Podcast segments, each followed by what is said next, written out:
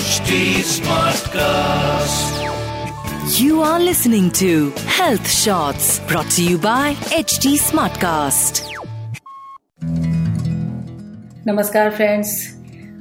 Being a researcher, I keep contemplating about how our ancient wisdom can provide solutions to the dilemmas in our lives.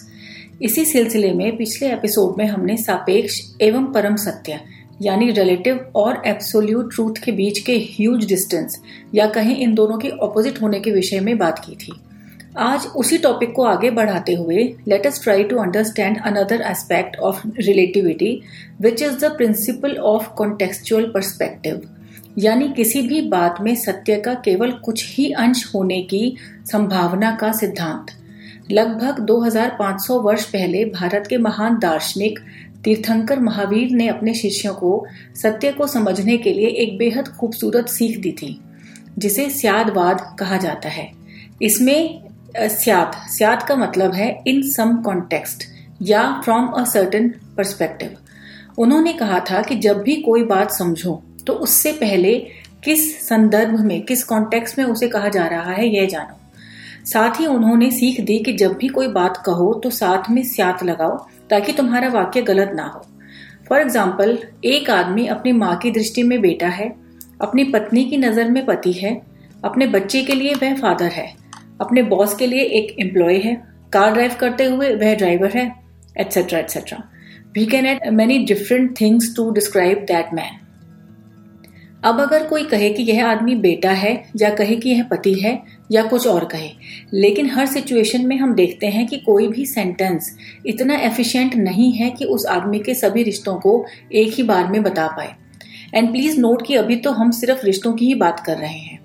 अभी हम इसी व्यक्ति की personality पर तो आए ही नहीं।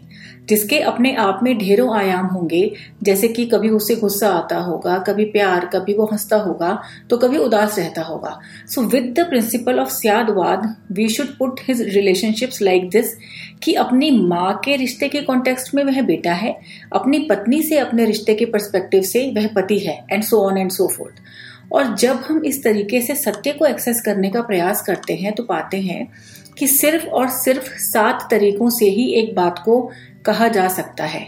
जैसे इस व्यक्ति के उदाहरण में रिलेटिवली एक रिश्ता है। दूसरी दृष्टि में वह रिश्ता नहीं है है ना?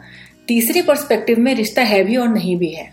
चौथे में कहते हैं, रिश्ता तो है लेकिन हम उसे एक साथ, एक ही बार में डिस्क्राइब नहीं कर सकते। इसी तरह पाँचवें, छठे और सातवें दृष्टिकोण से this principle depicts our inability to know the truth friends यह जो सिद्धांत है, यह इतना लॉजिकल है, इतना तार्किक है, जिसे बहुत से साइंटिस्ट ने भी अप्रूव किया है। You must have heard the story of an elephant and six blind man जिसमें वे सभी अंधे व्यक्ति हाथी को अलग अलग जगह से छू कर उसे अलग अलग तरीके से डिस्क्राइब करते हैं, जैसे आँखों से तो उन्हें दिख नहीं रहा जिसने उसकी पूंछ पकड़ी है हाथी की वह कहता है कि यह तो एक रस्सी है जिसने कान पकड़े हैं वो कहता है ये कुछ पंखे जैसा है जिसने हाथी की टांग पकड़ी है वो उसे खंबा कहता है एंड इत्यादि वगैरह Hence, we see that to know the real nature of things, the ability of our perception is very limited. And we are like these sixth blind men in some context. कि एक बार में हम किसी भी घटना या व्यक्ति का एक ही आयाम जान सकते हैं या डिस्क्राइब कर सकते हैं। इसीलिए हमें किसी भी चीज़ को समझने के अपने व्यू को बहुत वास्ट और एक्सपैंड करना चाहिए। नाउ कम्स द पॉइंट कि हम आखिर क्यों इस सिद्धांत को समझें? इससे हमें अपनी रोज़मर्रा की ज़िंदगी में क्या हेल्प मिलेगी? तो आप सोच कर देखिए कि यदि आप इस प्रिंसिपल को प्रैक्टिस करते हैं तो बहुत सारे कॉन्फ्लिक्ट से, बहुत सारी यूजलेस आर्ग्यूमेंट से आप बच जाएँगे। हर चीज़ को समझने की, आपकी दृष्टि, हर एडवर्सिटी को स्वीकार करने की और हर पर्सनैलिटी के पीछे के कारणों के बारे में चिंतन करने के लिए आपको एक नया और बहुत ब्रॉडर पर्सपेक्टिव मिलेगा। For example let's take a situation कि आपकी आपके पार्टनर के साथ लड़ाई हुई है और आप गुस्से में भुने बैठे हो। तो ऐसा तो नहीं है कि एकदम से आप उससे सेपरेशन के बारे में सोचने लगते हो या उसे फिजिकली हर्ट करने के बारे में सोचने लगते हो। आप उस सिचुएशन को एनालाइज करते हो। आप सिर्फ़ हाथी की पूंछ देखकर ही नहीं डिक्लेयर कर देते कि ये तो रस्सी है। आप थोड़ा दिमाग लगाते हो, थोड़ा सोचते हो और थोड़ा सा पीछे जाकर पूरे हाथी को देखने की कोशिश करते हो and then you make peace with him और हर इसी तरह आप इस सिद्धांत को देखा जाए तो ऑटोमेटिकली प्रैक्टिस करते ही हैं because it is an objective reality यह एक यूनिवर्सल ट्रूथ है जो सबके लिए सेम है।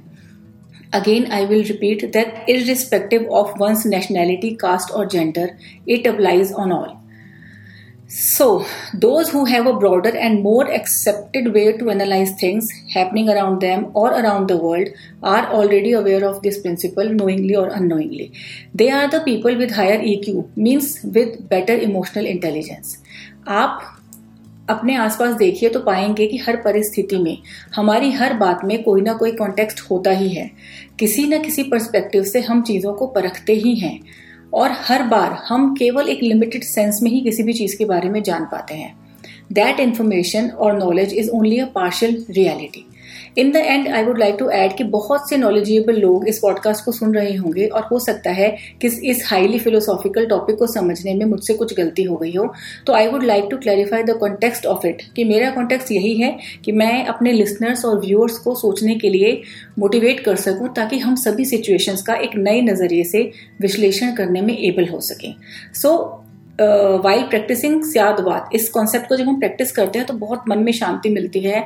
एंड यू नो बहुत सारी चीज़ों से हम ऊपर आ जाते हैं। और ये शांति हमें फ्री करती है आज़ादी की ओर ले जाती है। So that is it for today friends have a great week है take care and good bye You were listening to Health Shots brought to you by HT Smartcast. HT Smartcast.